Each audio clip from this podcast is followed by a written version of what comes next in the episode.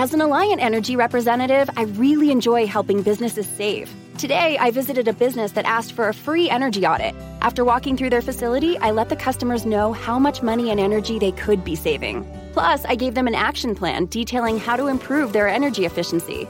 I showed them how they could save even more with rebates from Alliant Energy on equipment upgrades. If you are interested in saving energy and money, schedule a free energy audit at alliantenergy.com/energy audit.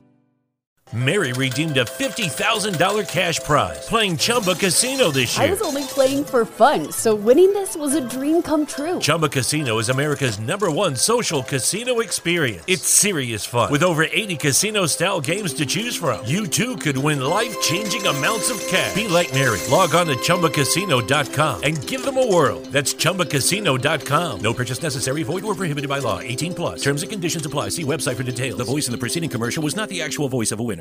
Today we are lamenting the Broncos' first shutout since 1992. That was before Will Keys was even born. And we're also debating the quarterback situation moving forward. You are listening to the Huddle Up podcast. Welcome to the Huddle Up podcast, your go-to show for all things Broncos.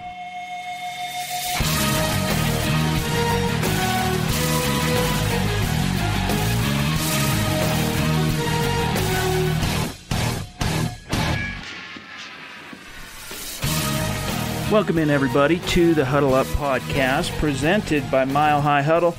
It's time to drop some knowledge. It's time to exercise some demons. I'm your host, Chad Jensen, Scout Media, CBS Sports Digital. With me is Will Keys, editor and writer at Mile High Huddle. Will, my new favorite TV show got canceled, got pulled right out from under me today by ESPN. I don't know how I'm going to be able to go on without Barstool Van Talk. Well, Chad, I too am devastated with the loss of the beloved Barstool Van Talk. I will say this: it is better to burn out than to fade away. So, you know, one episode is not uh, a full Anthony Scaramucci type term, anyway. Right, right. Um, but like I said, uh, it's gonna it's gonna take on a mythical status. I think that that one episode will live in infamy. You know, 23 minutes of content will be with us forever.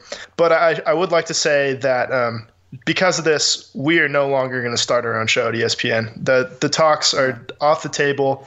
Um, they're no longer partners with us. You just so can't sorry trust about that. that they're going to be there with you for the long haul. We were That's thinking right. about taking the Huddle Up podcast that direction, uh, turning it into a TV show, but uh, we just can't trust that the executives over there would, in fact, uh, back us, you know, unequivocally support us in everything we do. But you know, it, it is interesting to see how these major sports media companies are trying to get capitalize on what Barstool Sports is doing and how you know they're kind of getting eh, a little too close to the sun. You know they're get they're they're getting burned and then they back away and they get cold feet. Oh yeah. Uh, but Barstool, you know, you got to give them props. They're the most unique sports media uh, company I think right now in the world. And even though I don't love a lot of their content, um, so much of what they do, especially on the podcast side, keeps me entertained, keeps me feeding the the sports junkie within on the week to week. Yeah, it certainly entertains me being a 21 year old college aged male um, in the United States. But, you know, they, they still got great programming. They're still be part of my take three times a week. Listen to uh, Mixtape if you're an NBA guy. They've got a, a great baseball podcast, too. I think it's called Starting Nine. So when you're not listening to this show, of course, Absolutely. um, plenty of stuff to listen to over at Barstool. We have a lot to get to today, but first we want to say thank you to our sponsor, MyBookie.net. MyBookie.net is all about the excitement of making accurate sports predictions on your favorite teams without having to risk any funds. It's totally recreational. There are all kinds of prizes, and in today's climate, let's face it, the fantasy industries have made watching football so much more interesting. The stakes are higher, so go to mybookie.net and compete for great prizes totally free. Now, Huddle Up is here to give you a deep dive on your favorite team, the Denver Broncos, and we need your help. Each week, we ask that you take some time, whether you're an iTunes user or Stitcher, and rate the show. Leave a creative review because it helps us to grow, it helps us to reach new listeners. If you haven't done that yet, just take a second and go leave a review on the Huddle Up podcast. You're subscribing, you might as well leave a review, and it helps us out tremendously. Make sure also you're following the show on Twitter at Huddle Up Pod and Mile High Huddle on Twitter and also on Facebook. Uh, we now at three and three, about almost halfway through the season. Things seem to be going off the rails. Could go up, could go down. You don't know what's going to happen with your Denver Broncos, and you're not going to want to miss a single episode. All right, gang, we just witnessed the first Bronco shutout since 1992. Tommy Maddox was the quarterback. John Elway was injured. I was about 13 years old. I don't think we should lose sight of the historical significance of this dubious feat the Broncos accomplished on Sunday. There's really no need, I think, Will, this week to go through all the particulars as the game that unfolded in Los Angeles basically happened in a similar fashion as it did the week before versus right. the Giants. The Broncos turned the ball over three times. They got down early. They abandoned the run. And a battered and beat down Trevor Siemian winced his way to yet another terrible performance while Joey Bosa and Melvin Ingram teed off on it, basically. The Broncos O line was subpar yet again, but the band aid at right tackle that was Allen Barbre was absolutely atrocious. Barbre, for what it's worth, was the worst graded tackle in the league in week seven, according to Pro Football Focus. He allowed eight total pressures, including three sacks, one hit, four hurries on 42 pass blocking snaps. Siemian was basically under constant duress and he took an absolutely brutal hit from Melvin Ingram that frankly would have killed me. Had I taken that hit, Will, my wife would be planning a funeral right now. but Siemian, he took the 15 yard penalty. He got up, he went back to work, albeit in about as impotent a fashion as possible.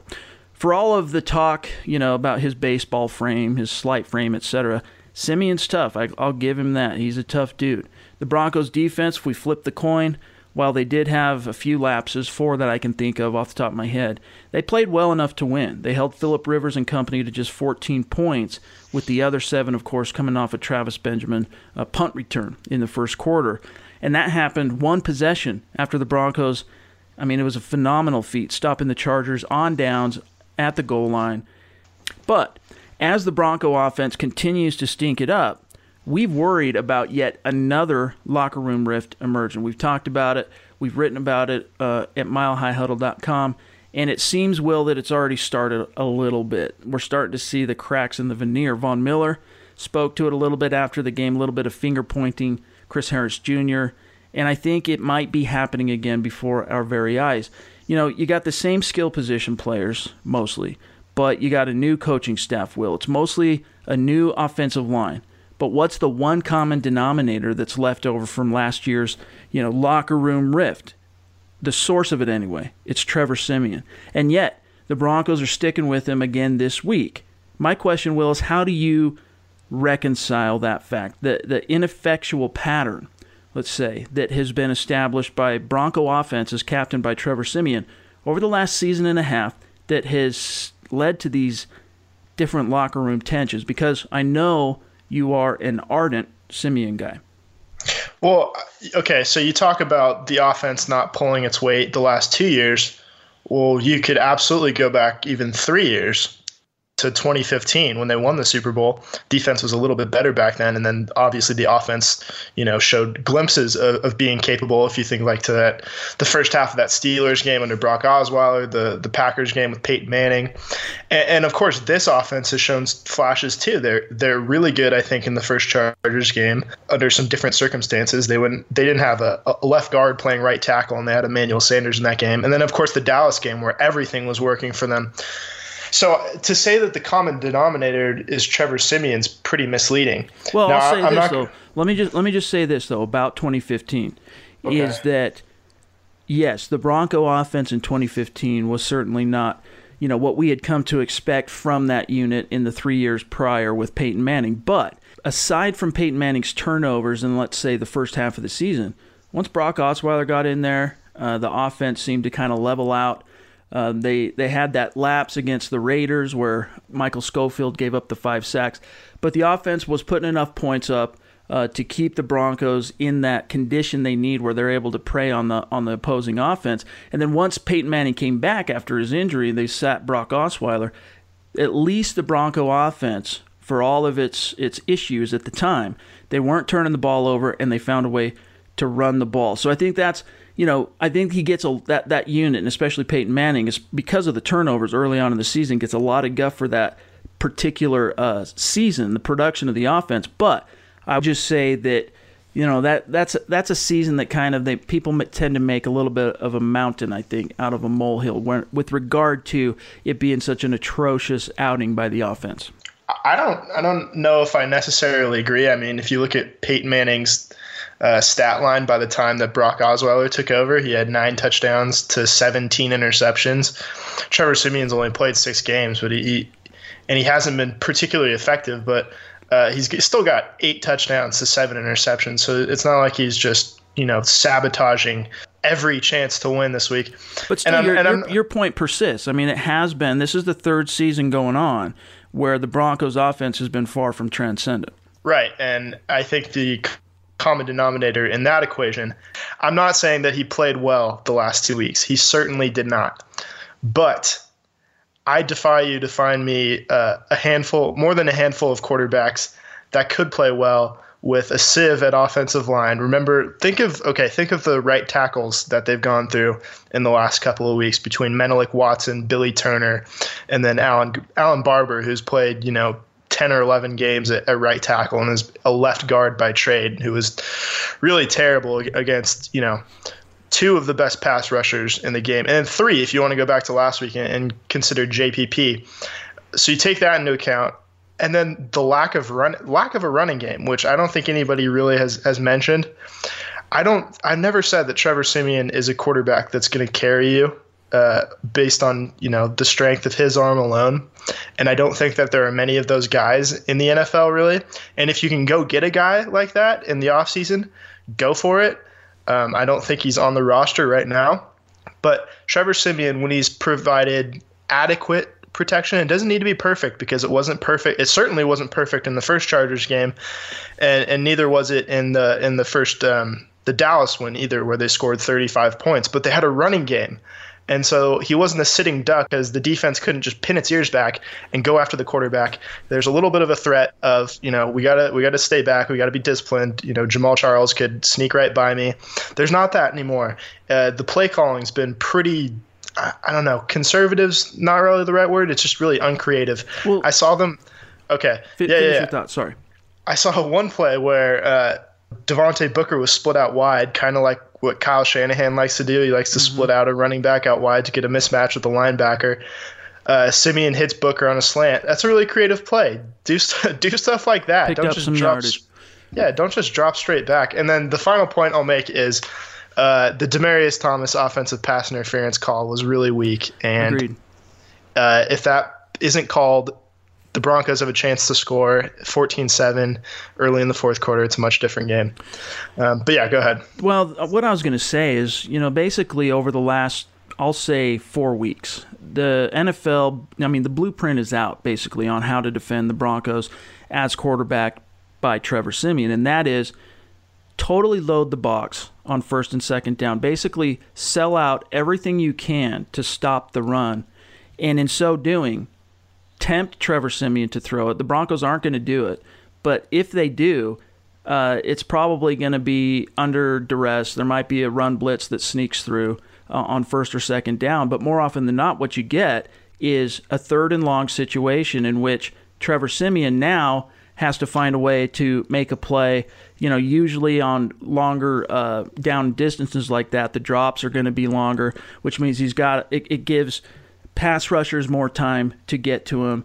And really, what it comes down to, I don't know if you saw this, Will Cecil Lammey, who I think is a phenomenal football analyst over at 104.3 The Fan, of course. He uh, he charts yeah. plays. I mean, he's like, I mean, we're football nerds, but he's like a football geek to the utmost. And he goes through and he charts each uh, each game. He charted uh, Trevor Siemian every throw he made, and if you look at it, I mean, every one of those throws, with the exception of I if I can think back, like two or three maybe, were short of the sticks.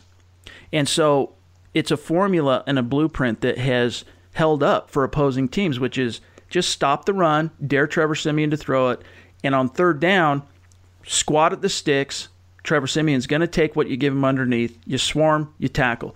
And up to this point, neither Siemian nor the Broncos uh, offensive coordinator Mike McCoy has been able to find an answer, or at the very least, the team has been unable to execute an answer in a way that's going to propel the, the, the, offense forward. Okay. Uh, I think that's fair. Um, but also, if you're not given time to throw and you're worried about getting sacked on every play, which he is, and, and rightfully so, and he, I think he's kind of developed David Carr syndrome to some extent, um, where he, he's thinking guys are there when they're not, and I think that's perfectly a perfectly reasonable thing to happen to a young quarterback um, who's who's been you know under pressure basically his whole career. Uh, that's kind of you know the nature of the, the quarterback position uh, is, is you'll kind of develop those demons if you're if you're not taken care of, especially um, in the first couple years of being a starter.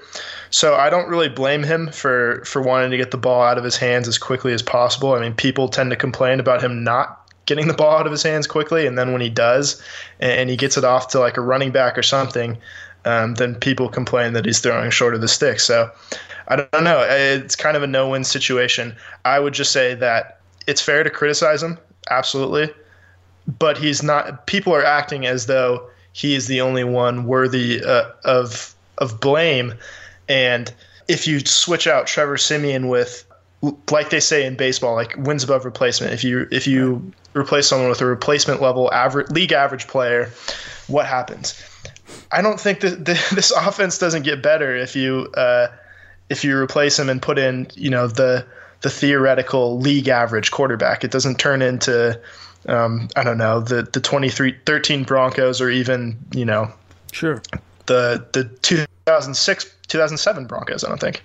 Well, the thing with that is you're right, and I wrote about this on Monday at milehighhuddle.com talking about look, you know, my opinion is the Broncos need to bench Trevor Siemian. Right now, the only option is Brock Osweiler. And there is no guarantee. There's no guarantee that by putting Brock Osweiler in, he's going to be able to play better football than Trevor Siemian. But where I think you and I might disagree on this subject is sometimes, oftentimes in football, when a quarterback change is made. Because right now, what, what what's the issue in my mind? The biggest issue, really, what it really boils down to, is, I guess what I should say, is the Broncos need a spark on offense. They're not getting it from Trevor Siemian. They're not getting it from anybody else on that team. And, a, an offense lives and dies by the quarterback. And oftentimes, when a quarterback change is made, by virtue of making the change itself, a spark can be created because what happens is let's just go back to 2015. Now it's slightly different because the quarterback change was originally made because of an injury. Uh, I mean, you could argue maybe that if Peyton Manning wasn't injured and continued to play that badly, he was going to get benched anyway, and you might be right. But at least in this case, he was benched for Brock Osweiler because of his plantar fascia tear. Well, Brock Osweiler came in, and the offense suddenly started moving. They st- put up points uh, against the Chiefs. Peyton Manning couldn't get anything going. Brock Osweiler came in in the fourth quarter, 14 points. Go on. I mean, he went on, the offense picked up from where it was. It kind of snapped out of this lackadaisical days that it had been in, and all of a sudden started being more consistent and being a little bit more explosive. They won some big games against some tough opponents, including against the New England Patriots, including against the Cincinnati Bengals, who were a very good ball club at the time with the playoffs on the line.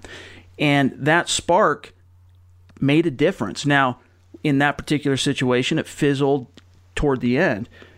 Brock Osweiler, quarterback the Broncos in Week 17, five inter- or five turnovers by the unit, four of which were on his shoulders. And Gary Kubiak specifically goes, you know what? This is the time Peyton's healthy.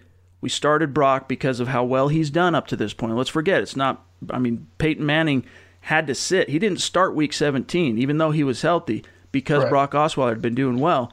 But he he benched him because he felt like the team needed a spark. So, really, what I'm getting at is just by virtue of, of replacing a guy. Now, I'm not saying that, that Osweiler sucks. I don't believe that. We can talk more about that later on in the show.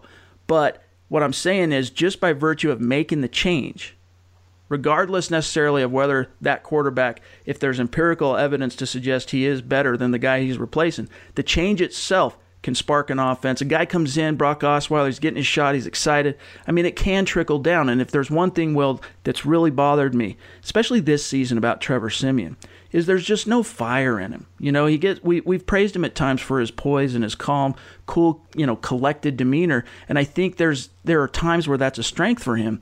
But an offense takes on the emotional complexion of its quarterback. And what we're seeing from this unit is a team that's basically, in my eyes, almost been lulled to sleep. I mean, there's no energy. And I think a big reason for that, maybe not the only reason, is that there's no energy coming from Trevor Siemian. I mean, we don't see him chase down his his receivers when they make a big play or, you know, celebrate on a touchdown. I mean, it's been a long time since there was a touchdown, but you get my point. We could we need to see more fire and maybe a guy whether it's Brock Osweiler or even down the road, if it's Paxton Lynch comes in, that new energy and excitement could create a spark. And that's what I feel like right now is most missing from the Broncos. Yeah, I mean, I think that's fair. Um, I'll debate you a little bit more about that later, I guess, when we talk about um, Vance Joseph and his decision. Yeah. But I think it's most important that there is one person that agrees with me, at least in the state of Colorado, and that's the head coach. Yeah, that's right. And let's talk about that.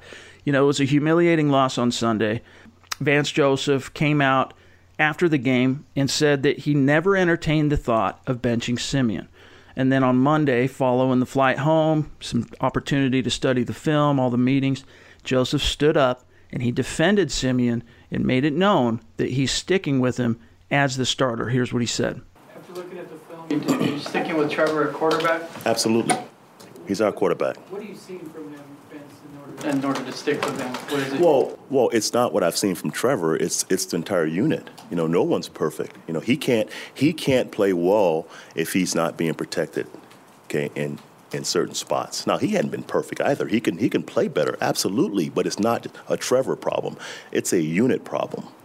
Okay, and yesterday our our our offensive starting point was was minus nine, minus one, minus one, minus fourteen. We in third and long uh, probably eight to nine times. You know, we can't operate like that when we are facing two speed rushers and we're behind the sticks and those guys are just causing havoc. You know, that was not the plan. So, again, offensively, our formula is to run the football, okay, play action pass, and to keep us in manageable third downs. That's where Trevor is comfortable. It doesn't matter who the quarterback is, guys, if he's not being, you know, protected, okay? Uh, you know, or the run game's not effective. You know, so we have to do a better job as a unit. It's not just Trevor. I mean, he hadn't played perfect. No one's played perfect, but as a unit, if we get better, he will play better. We've seen it. We've seen it. It's proven.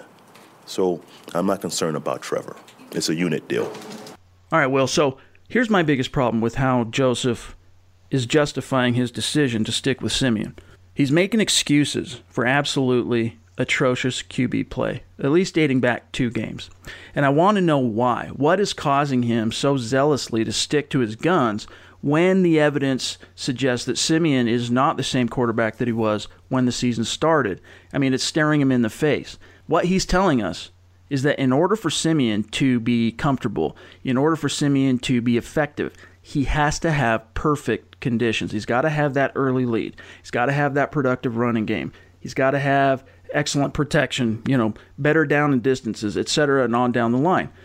Well, perfect playing conditions, and I'm not talking about the weather, rarely presents uh, themselves in the NFL. At a certain point, the onus falls on the quarterback to carry the team, to find a way to make plays when things aren't going perfectly according to plan. That's what we saw from Peyton Manning. That's what we see every week from the you know bona fide NFL franchise quarterbacks like Philip Rivers, and even in the AFC West, let's keep it there, Alex Smith and Derek Carr. Trevor Siemian, over the last four games in which the Broncos have lost three, has been unable to do that. And I recognize, I do, that it's not all Siemian's fault, the offensive failures. I truly do. But, Will, Siemian has to be the guy to carry the team at times when things go sideways, not the other way around. I just, I mean, that's the way it is in the NFL.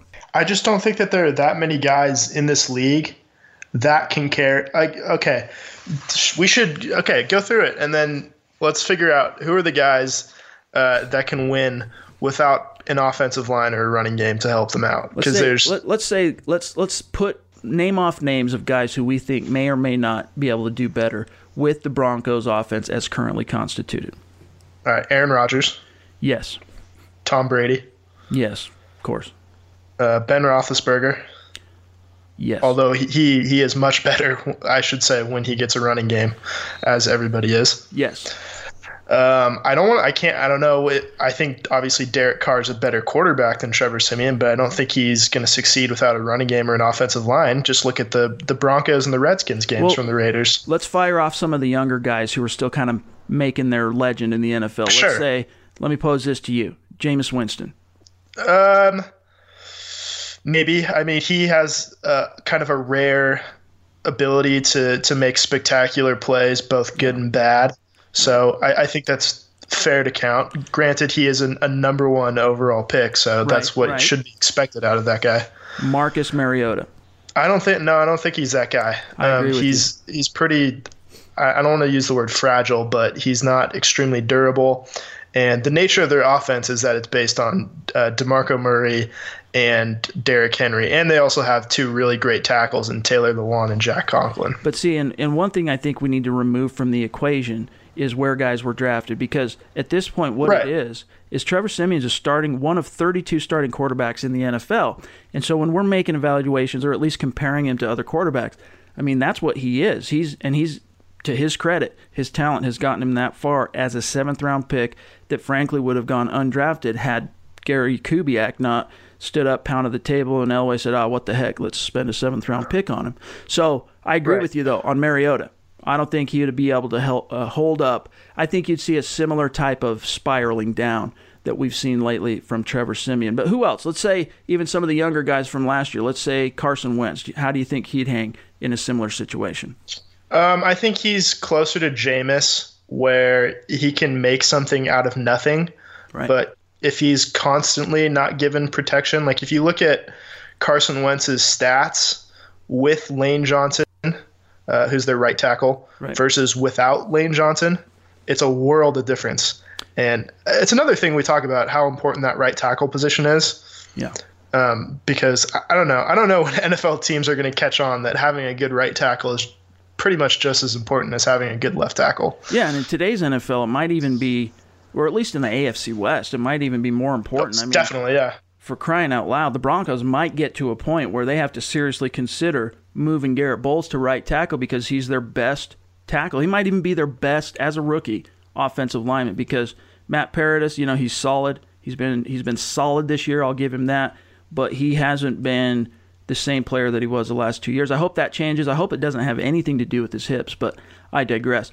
Maybe will the answer is, and I heard uh, I've I've heard some buzz on this. The possibility the Broncos could be checking on Houston's tackle Duane Brown, who is held out from all activities. You, if the Broncos could find a way to get Duane Brown in Denver, you could all of a sudden that would free them up to do whatever they wanted. They could either keep Bolles on the left side or move Bolles to the right side, keep Duane Brown there at left tackle, protecting the blind side. I do think though, Will, they got to do something because Yeah. Who, no matter who the quarterback is, right tackle has been a sieve, and to use Joseph's own words, it's it's unacceptable.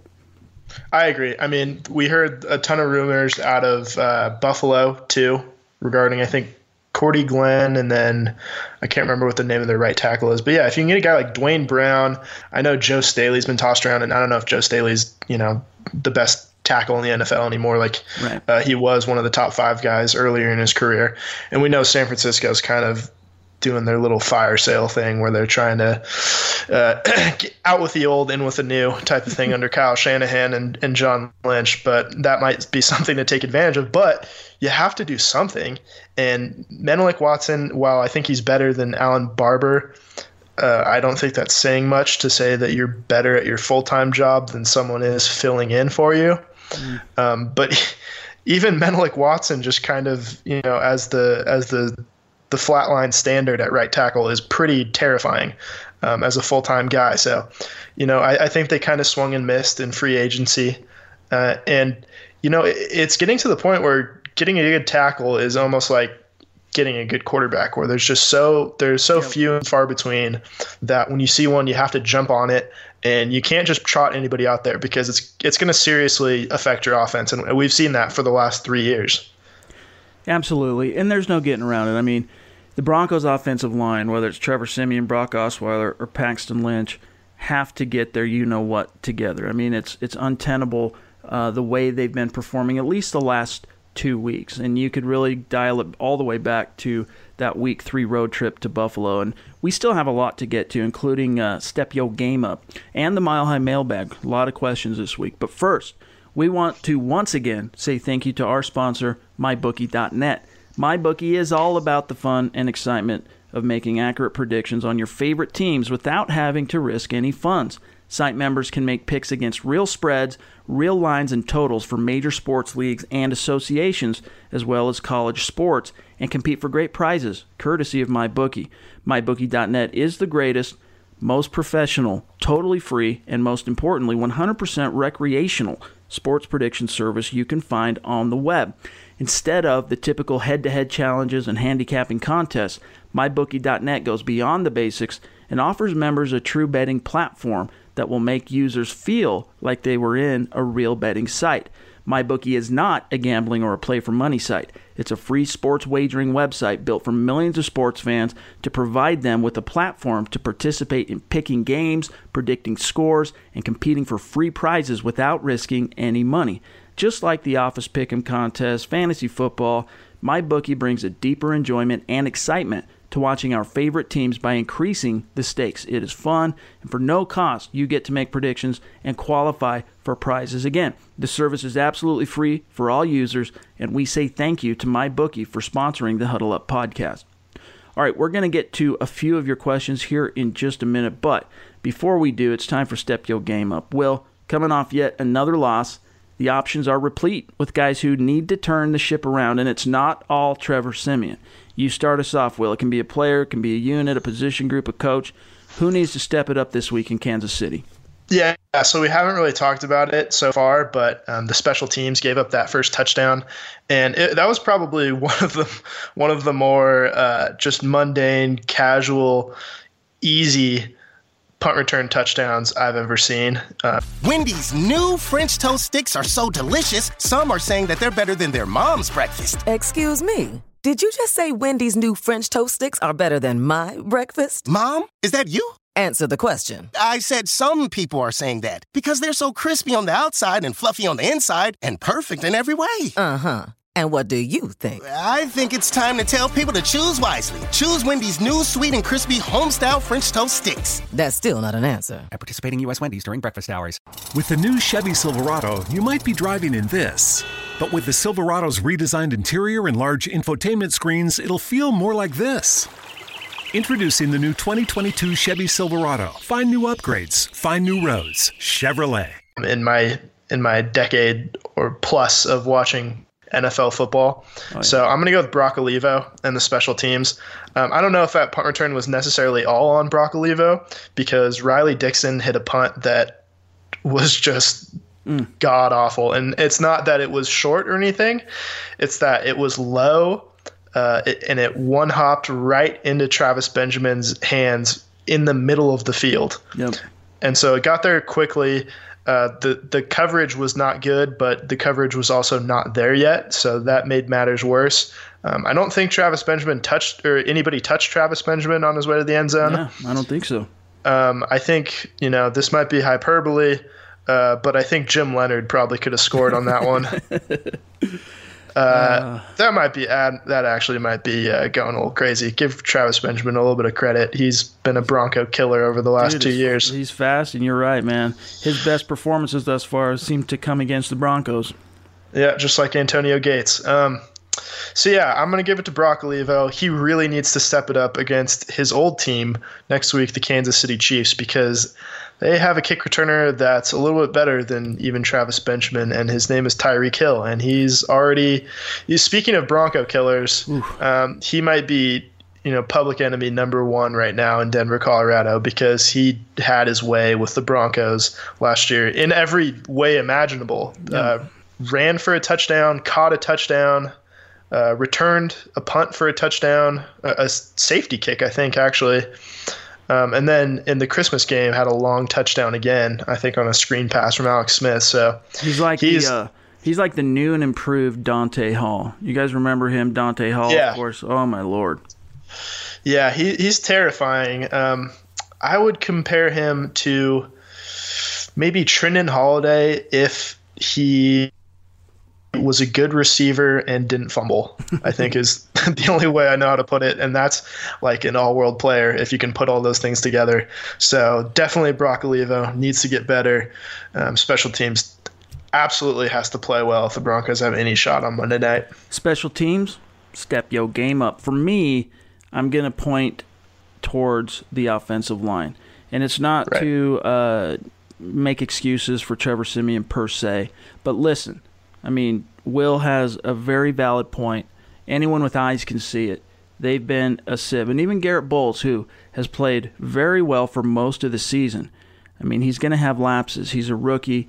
And in their defense, I'll say this for the Broncos offensive line if you go back and look at each matchup they've had thus far, the edge rushers have been ridiculously talented. I mean, the, there's a reason why you hear, uh, you know, the broadcast talk about Denver's strength of schedule. I mean, the, the, they're playing mostly really good teams, and mostly really good teams have excellent edge uh, rushers. And so the Broncos have tried to roll with those punches, mostly to poor results. Now, coming out of such a humiliating loss, I would hope that the Broncos' offensive line takes exception to what's being said about them. In fact, I heard many a conversation today, both on social media, uh, Denver radio about the hit that Trevor Siemian sustained from Melvin Ingram. I mean, as bad as that was, again, would have killed yours truly. As bad as that was, why didn't we see any Bronco offensive lineman getting fired up? I mean, Garett Bolles, we hear him talk about, you know, the quarterback is like my wife. You don't touch my wife, you don't touch my quarterback. That's all fine and dandy, Garett, but when the rubber met the road and your quarterback basically, you know, almost got murdered on the field, what happened?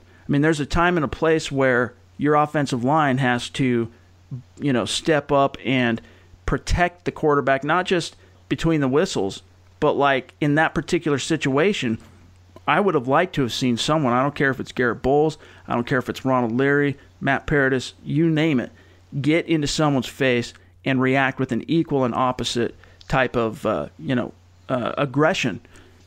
That's what we're missing not just from the Broncos of the line, but from the whole team, uh, offense, I should say, not the defense. I'm not going to put the defense in that same category. The entire offense right now, they're missing that fire. They need to, uh, and if Trevor Siemian, look, he's the quarterback this week for better or for worse, and the offensive line needs to coalesce around him, rally behind him, get fired up. I mean, they've they've become basically the laughing stock of the NFL, and if that doesn't motivate them to turn the ship around, I don't think anything will uh, whether it's a quarterback change or not. Now, it's that time of the week where we take a peek inside the Mile High mailbag. Will and I are honored to be your football priest, and we're here to offer absolution and answers to your burning Broncos questions. And today's first question comes from Aquaman H2O. His question will I have the feeling we will be 3 and 6 after the next 3 games. Can the Broncos avoid a defense angry at the offense, a divided locker room?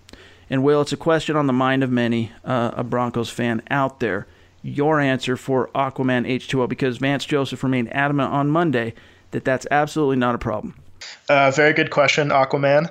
Um, I would say that the best way for the Broncos to avoid their defense, basically giving them the side eye all week, is just to play better. I think that's the only way. They're, they're not going to uh, make the defense, you know, pity them by looking at the injury report or anything, saying, "Oh, we didn't have Emmanuel Sanders, we don't have a right tackle." Um, the defense has dealt with injuries of their own definitely this year, so um, I don't think gonna, there's going to be too much sympathy on on the part of the defense. So they just need to play well, and I know the defense is probably. I think a lot of it is they're sick and tired of having to to carry the load for three years running now. Used to be the other way around. That feels like a long time ago. Yeah. Um, but I think a lot of it is they're they're trying to get the offense to take it personally and to say, you know what, I, I'm I don't want you calling me out, Chris Harris or Aqib Talib or whoever it is. It used to be Von T.J. Miller. Ward, but Von, Von Miller, it, yeah, Von Miller's calling you out. You know, you have problems.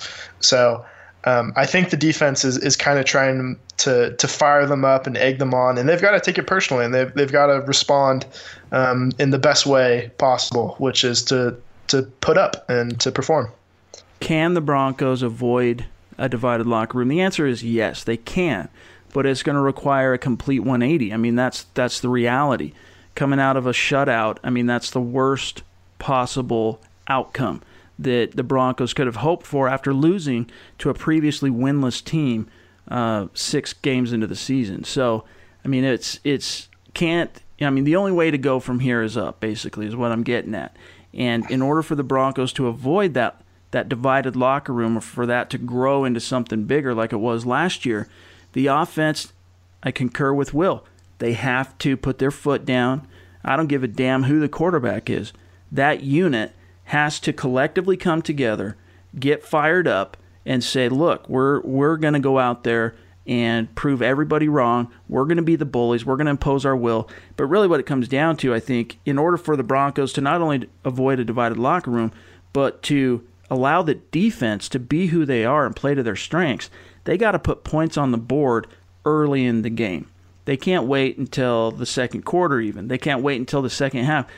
They have to find a way to make hay early on in games, give themselves a little bit of a lead, even if it's just a field goal, which allows the Broncos offense to play more to their strengths. Now, moving on to uh, the next question, is uh, it's kind of a double whammy. Comes from our friend Jacob Smith. He says, "Why is the coaching staff so bullish on number 13? And how are the Broncos going to help the interior linebacker position with all the injuries?" Because it's not all about number 13. We have other issues. And it's kind of, again, uh, you know, two pronged question there. Jacob, who actually bested me in the Mile High Huddle Fantasy League this week. Um, damn you, Jacob. I'll take this one first, though, Will. Why are the Broncos so bullish on Siemian? I think, honestly, I mean, I've tried to figure this out today. This is Monday. We're tracking this episode. You know, Vance Joseph came out um, and uh, basically defended Siemian and sticking with him at least this week. And I'm trying to wrap my brain around it because to me, now this is my own opinion, I just don't see any reason why at this point you don't turn away from Siemian looking for any kind of spark. That's that's how bad it's been the last two weeks. So why are they sticking with him? I think it might be because simply they're not confident in Brock Osweiler uh, right now. But if push comes to shove, I think what they're waiting for, if they're going to replace Siemian, is they'll do it with Paxton Lynch. Osweiler, I think, might be viewed really as just an emergency option by the coaching staff. I mean, that's this is this is the road I've had to go down trying to explain, trying to justify where this thing is at. That's the only thing I can think of. You know, Osweiler might not be viewed as an emergency option by John Elway, but perhaps that's how Vance Joseph sees him. That's the only explanation in my mind. The Broncos simply fear, I think, their their backup options. As for the linebackers, Zaire Anderson received some praise from Coach Joseph on Monday. Um, he Anderson, that is, relieved the injured Todd Davis in L.A. and he played pretty well. So depending on Davis's prognosis, the Broncos might have to look though at adding an off-ball linebacker. If it, you know, if he's going to be out a couple weeks, they're going to have to do something. Even though they promoted, uh, what's the kid named Jarrell Gerald Garcia Williams off the practice squad. But Will, your thoughts for Jacob on the two pronger?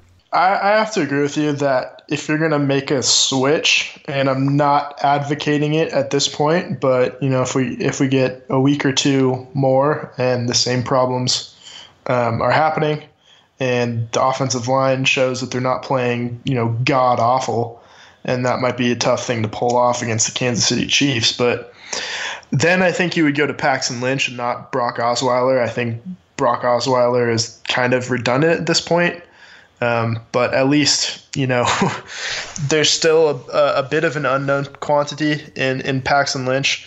Um, certainly, what we figured out in the preseason um, wasn't super encouraging or anything, but you might as well go in on a guy that's you, you got to learn something got, about him. You got to know what you have in uh, yeah, I was gonna say potential, but that's just such a cliche now that someone that's just got a little bit of mystery to them, I guess, and a little bit of athleticism. And even if he's, you know, look, like Brock Osweiler is not the guy you want to turn to when you're looking for a finely tuned internal clock at quarterback.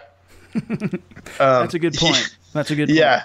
He's he's not that guy, so I don't know why people think he's you know the answer to everybody's question.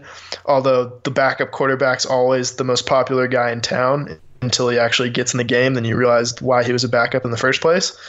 Um, but at least you know you could make the argument that, that Paxton Lynch would you know duck a guy or two and like evade a rusher and, and get out on the edge and be able to do something with his feet, um, even if he's you know not seeing the entire field or he's not throwing the ball on time or he's staring guys down. You know, at least he provides something where you know you, you can get out of a bad situation and, and you're not necessarily closed in uh, if you're not getting a clean pocket, which they certainly haven't been recently. Um, as far as linebacker, I was really impressed with Zaire Anderson yesterday. He was kind of, you know, uh, covering the run from sideline to sideline. So it, it's it's too bad they lost Todd Davis, who we should point out that that first goal line stand um, off of that AJ Derby fumble was Oh, really really Lord. impressive series. Yep. So yeah, the Chargers for some reason decided it would be a good idea to run the ball uh, four straight times. Um, I think it started like inside the five yard line. I want to say after that long Hunter Henry reception. And I thought it was interesting too how Anthony Lynn on fourth down was putting up his dukes, you know, like flexing his arms, trying to say to the offensive line, "Come on, come on, impose your will." And the Broncos stuffed him, and to your point, Todd Davis, he was uh, tip of the spear.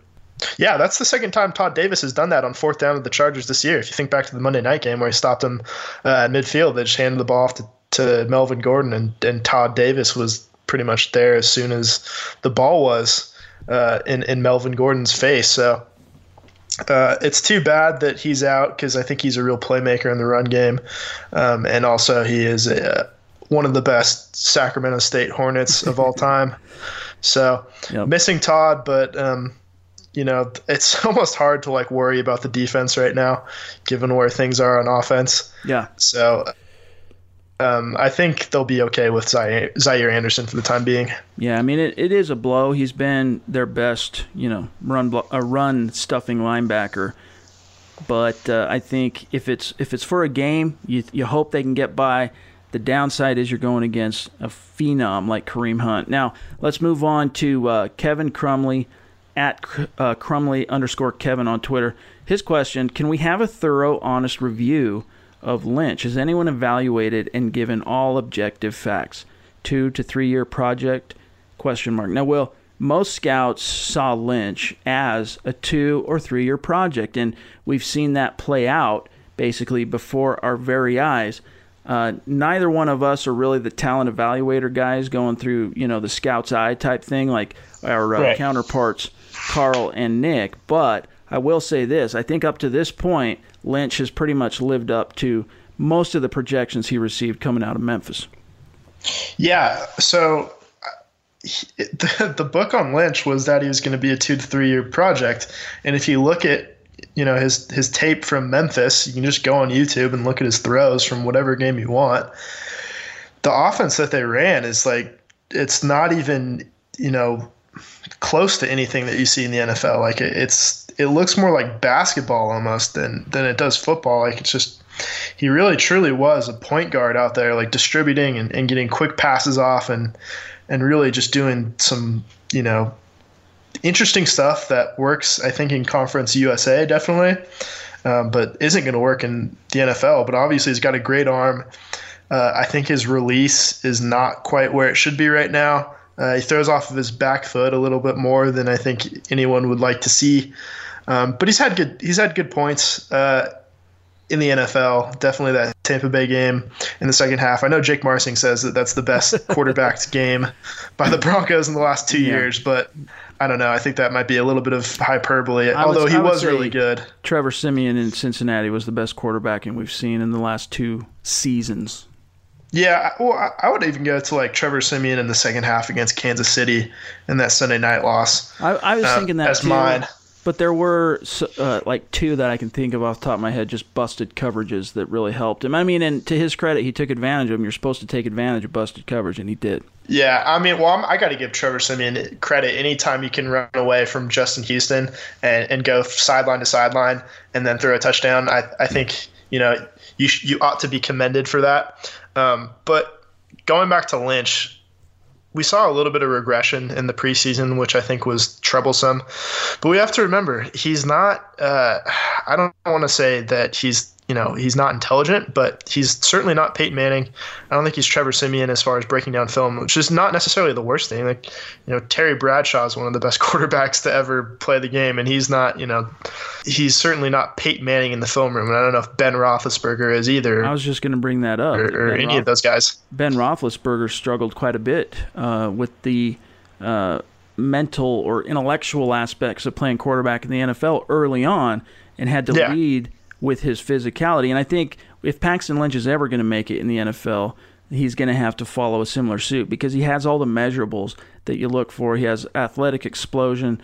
I think really what we saw in the summer was a quarterback who just got into his own head. And until he just lets all that go, until he just dumps the expectations uh, from inside the organization and outside from the fan base. I mean, the fan base has already dumped it. Let's face it. By this point, you know, the vast majority of fans have given up on Paxton Lynch. That's that's what I've seen. But he, if he yeah. just dumps that and just focuses on just going out there and playing football, I mean, and the Broncos structure something around him. I mean, he knows the playbook. That's the one thing that he has going for him is he's he's been there since day one with Mike McCoy, and Mike McCoy structured some plays for him during the preseason and training camp. They could wheel those back out, trot him back out, see what they could get out of him. But again, once once you're looking at that right tackle situation being so porous, you wonder if it's just a matter of time before you know he resprains that same shoulder. I mean, yeah. I mean, you talked about how fans have already written him off. It's way too early. Like he, he played one year when he was supposed to be a two to three year project. Let him be a two to three year project. He doesn't have to start right away. He came out of Memphis early. It's just gets another year, plays a couple you know, a couple seasons as this number two guy gets a year under the McCoy system, assuming that they retain McCoy after you know after this season. We'll see how that goes. But no, I I, I don't put any credence into fans writing him off. I think NFL fans have about as many rational takes as like the Westboro Baptist Church right now. So, especially this season for some, for some, maybe it's just you know the advent of Twitter has has made those opinions uh, more readily available, and certainly they have. But yeah, not seeing a ton of rational takes, especially when there's a little bit of losing going on, and the Broncos have lost two of their last, um, or three of their last four games. Well, actually, and, and back to def- Buffalo. So in their defense, the last two losses have been particularly crippling, humiliating type of losses. But let's move on because we're running a little bit long here. Last question uh, coming from Justin Yates. His question is People saying Oz wouldn't be better. How do you know he would not be? Remember when he took over in the toughest part of our season in 2015, which I think it is a great question because you yeah. know, it's easy to dismiss Brock Osweiler because of the events of the last uh, year and some change uh, from the time he left Denver to his return. And I was just talking to someone else about this on Twitter. I do probably have a higher estimation of Brock Osweiler as a quarterback than a lot of guys, many of my peers. I am of the opinion that he still has something left in the tank and that it's not all over for him. I think when he does finally get an opportunity to play again, whether it's in Denver or elsewhere, I think he's going to do uh, well. I think his experience in Houston, this is my opinion, was more of an outlier than the actual book on Osweiler because he stepped into just a strange confluence of of circumstances. Awkward position on a team with a head coach who, frankly, didn't want him, and the two just butted heads throughout Osweiler's uh, one season in Houston. And from there, the mountain of just that strange momentum built up and followed him to Cleveland after Houston basically traded him away in such an unprecedented fashion. And I look back at that Osweiler season uh, of 2015 and I try to juxtapose that with some of the strain that he's gone through since and try and you know, figure out where what kind of player he has left in the tank. And the Broncos are trying to figure that out too. I mean, John Elway talked about him needing some TLC and some football rehab when they brought him back. But I do think he's a talented enough player that if given a chance to start, he might some uh, surprise some people in a second stint in Denver. Now, for you, Will, your answer to Justin, let's pretend Trevor Siemian doesn't exist. How right. do we know that Osweiler wouldn't be a better option at this point, based on what we saw at least from 2015, the last time he really suited up for the Broncos. I mean, we don't know anything for sure at this point until he gets on the field. Um, but I would point out that his main deficiency, I guess, in in 2015. Um, and you saw this a lot when they were losing. Like think back to the first half of that Cincinnati Bengals game on Monday night. Was he was taking way too many sacks and he was ta- and he was holding the ball for way too long. Granted, like Siemian now, uh, the offensive line wasn't very good that season, but he wasn't doing them any favors either. So uh, his, like I said earlier, his internal clock is not very good, and the more you get hit, the more messed up that clock gets. So I would say that I don't think that's gotten any better, um, especially based on uh, his 2016 campaign in Houston. And I think one of the more understated aspects of kind of the the rise and fall of Brock Osweiler is kind of just the public perception of him. And mm. we we like to think of athletes as people that can tune out criticism, right? Impervious. Um, and, Right, but they're not, and especially you know guys in their twenties like Brock Osweiler. Yep. Uh, I don't, I don't know how I would handle being made fun of on the internet and you know on ESPN and Const- constant meme, the Houston Chronicle. Yeah, every day for a year and and granted he brought some of that on himself for yep. choosing to to go to Houston and free agency and choosing to skip the the White House visit and all that. Right. So he's not, you know, it's not like all this was forced on him and he's making millions of dollars, so I don't feel bad for him Certainly. in the grand scope of things, but it's easy to see how he would have lost his confidence. And confidence at quarterback, it's like confidence when you're playing kicker. Like, you know, you need mechanics, but you also need, you know, the expectation that when you throw the ball, good things are going to happen. Yep. And I think Brock Osweiler lost that somewhere along the way. And we saw, and he spent, I don't know, it's just kind of the kiss of death when you get cut by the Cleveland Browns and, you know, they don't even want you. He got traded for, he was the first player to be traded along with a pick for cash considerations in the NFL. That's an NBA thing. And the Houston Texans dumped I think what it was it a second round pick, second round pick, and a fourth or fifth round pick later on. Yeah, so that's that's a lot to get rid of his contract. That can't be a good feeling to know that teams are offloading right. high draft picks, an early day two draft pick, just to get you off their team and get the contract off of the books and send you to the Cleveland Browns, which is you know, notoriously been the factory of sadness since, since they came back to the NFL in 1999. Well, in confidence, it is something that is absolutely requisite to play NFL quarterback. And yeah. I, I, wrote about that also today at milehighhuddle.com in this piece. I, I did pros and cons on Siemian, uh, bench and Siemian for Osweiler. And I think, though, that there is some kind of confidence. Here, here's a silver lining that a guy like Osweiler can take. Now, if he ends up getting called upon, here, here's the upside. He there, he can take some confidence in getting another opportunity to play for the very same team that drafted him, the very same team that loved him, the very same team that believed in him, the same team who wanted him to be a franchise quarterback for them, and the same team in which he had the only success. I shouldn't say the only, the greatest success, I right. think, uh, in his young career. So if if confidence is key in a quarterback, which it is, I think that part of that TLC and the football rehab in which the Broncos are giving him is is helping to build up that confidence. And I honestly do think if Osweiler does get a chance this year for the Broncos, I do think people are going to be surprised. And Will, you might disagree with me on that. And and there's really no empirical evidence to back up what I'm saying. It's just kind of a gut thing and it'll be interesting to, to see whether or not that happens. Yeah, I mean, I would ultimately defer to the coaches on that one just because they see him in practice and, and they've got plenty of tape on him to the point where if they really think he's going to help the team win, they'll put him in. Um, I don't know if it's about winning in the short term because I don't think Brock Osweiler is a long term answer for anybody at this point. Um, so if you're giving up on Trevor Siemian and you're pulling the plug, might as well go to Paxton Lynch and see if you have something long term. I don't personally think that it's there at this point, and I don't know if it's ever going to be. I've kind of changed my tune on Lynch since he was drafted, which is weird because I, I was kind of one of the the Lynch guys heading into the 2016 season, and I was very skeptical of Trevor Siemian. And you know, oh oh how the turntables. oh how the how the will went hook, line, and sinker for the one they call Treasure Siemian. Yeah, I mean, it's something about him. Maybe it's just his his face. I don't know. It's just a, a northwestern thing. He's, he's just got something about him that's just very endearing. So I think I- honestly, I think for guys like you, um, that kind of I'll, I'll just you know don't don't don't get butthurt over this. I just mean like Trevor Siemian apologist. Let's say okay. Sure, I think sure. I and and I found myself in this exact same mindset at times. Often is we have a natural penchant for rooting for the underdogs, and that's what Trevor Siemian Yeah. has been ever since he came into the league. I mean, he was a seventh round pick that shouldn't have even been drafted, but he was.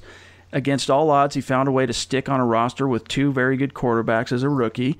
And when given a chance to really compete for a job, he put a stranglehold on it. And, you know, it's fun and, and it's easy to root for guys like that. And I think the big point of demarcation right now between you and I and the way we view this situation is that there comes a point where you got to face reality.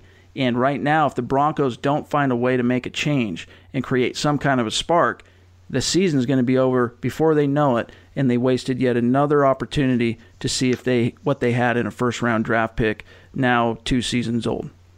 Right. So yeah, and, and to be clear, like I'm not advocating not upgrading the quarterback position in the offseason. I think that's a, a very good, you know, question that we'll get to, and and definitely Carl and Nick are probably already talking about to each other. Uh, but no, if you can get a guy like I don't know Sam Darnold, Josh Rosen, uh, what have you. I know, I know everybody's big on Baker Mayfield and, and Mason Rudolph these days. Or the, they're not really my guys. I'm more in that Darnold Rosen camp.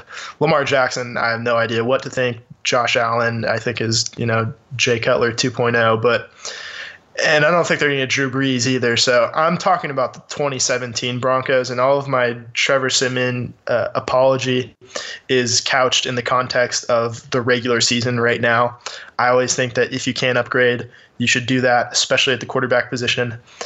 I don't know if they're going to have the chance to in the draft. I don't know if Elway is going to be aggressive enough. Yeah. Maybe he will, you know, and maybe it's worth it. Uh, it's certainly scary when you're mortgaging the future of the team on a, a guy who is unknown. Um, but that's a question that we'll have to get to later. But you know, I should yeah, it's worth clarifying that you know we're talking about the context of you know the first half of the 2016 season for the three or 2017 season for the three and three Denver Broncos. Yep. Well, it's been a good uh, podcast, good episode. Thanks everybody for the questions. Uh, we'll hit you up on the other side following the Week Eight game against the Kansas City Chiefs, and that episode will be the 100th in the history of the Huddle Up podcast. So we'll try. Oh, yeah. Will and I think it's something uh, special to do for that episode. But before we get out of here, we also want to say thank you to our sponsor, Audible. Guys, go get a free audiobook download and a 30-day free trial at audibletrial.com slash huddle up. You get over 180,000 different titles to choose from for your iPhone, Android, Kindle, or MP3 player. It's a great way to support us. We work really hard to bring you this podcast each and every week, and uh, it's we need your support in more ways than just listening. By this point, you're listening to this show, you're a loyal listener, you're subscribing. This is a great way to support the show and our efforts. Plus, it's a service I'm telling you is awesome. You're listening to podcasts because obviously you enjoy the uh, audio medium. And with Audible, you get to listen to books. Maybe you don't always have time to sit down, turn the pages, but it gives you an opportunity to listen to very well produced and crafted audiobooks. And you get a free book. If you don't like it after 30 days, you cancel. So go to audibletrial.com slash huddle up. Give it a shot. Now, that's all the time we have for today. You can find Will in the Twitterverse at WillKeys6, myself at Chad and Jensen. Uh, continue to tweet us your questions, and, and we'll try to address your concerns on the show. Look for Nick and Carl's preview of the Chiefs game by Thursday morning. And don't forget to subscribe, y'all. For Will, I'm Chad. We'll talk to you soon. Mile High Huddle.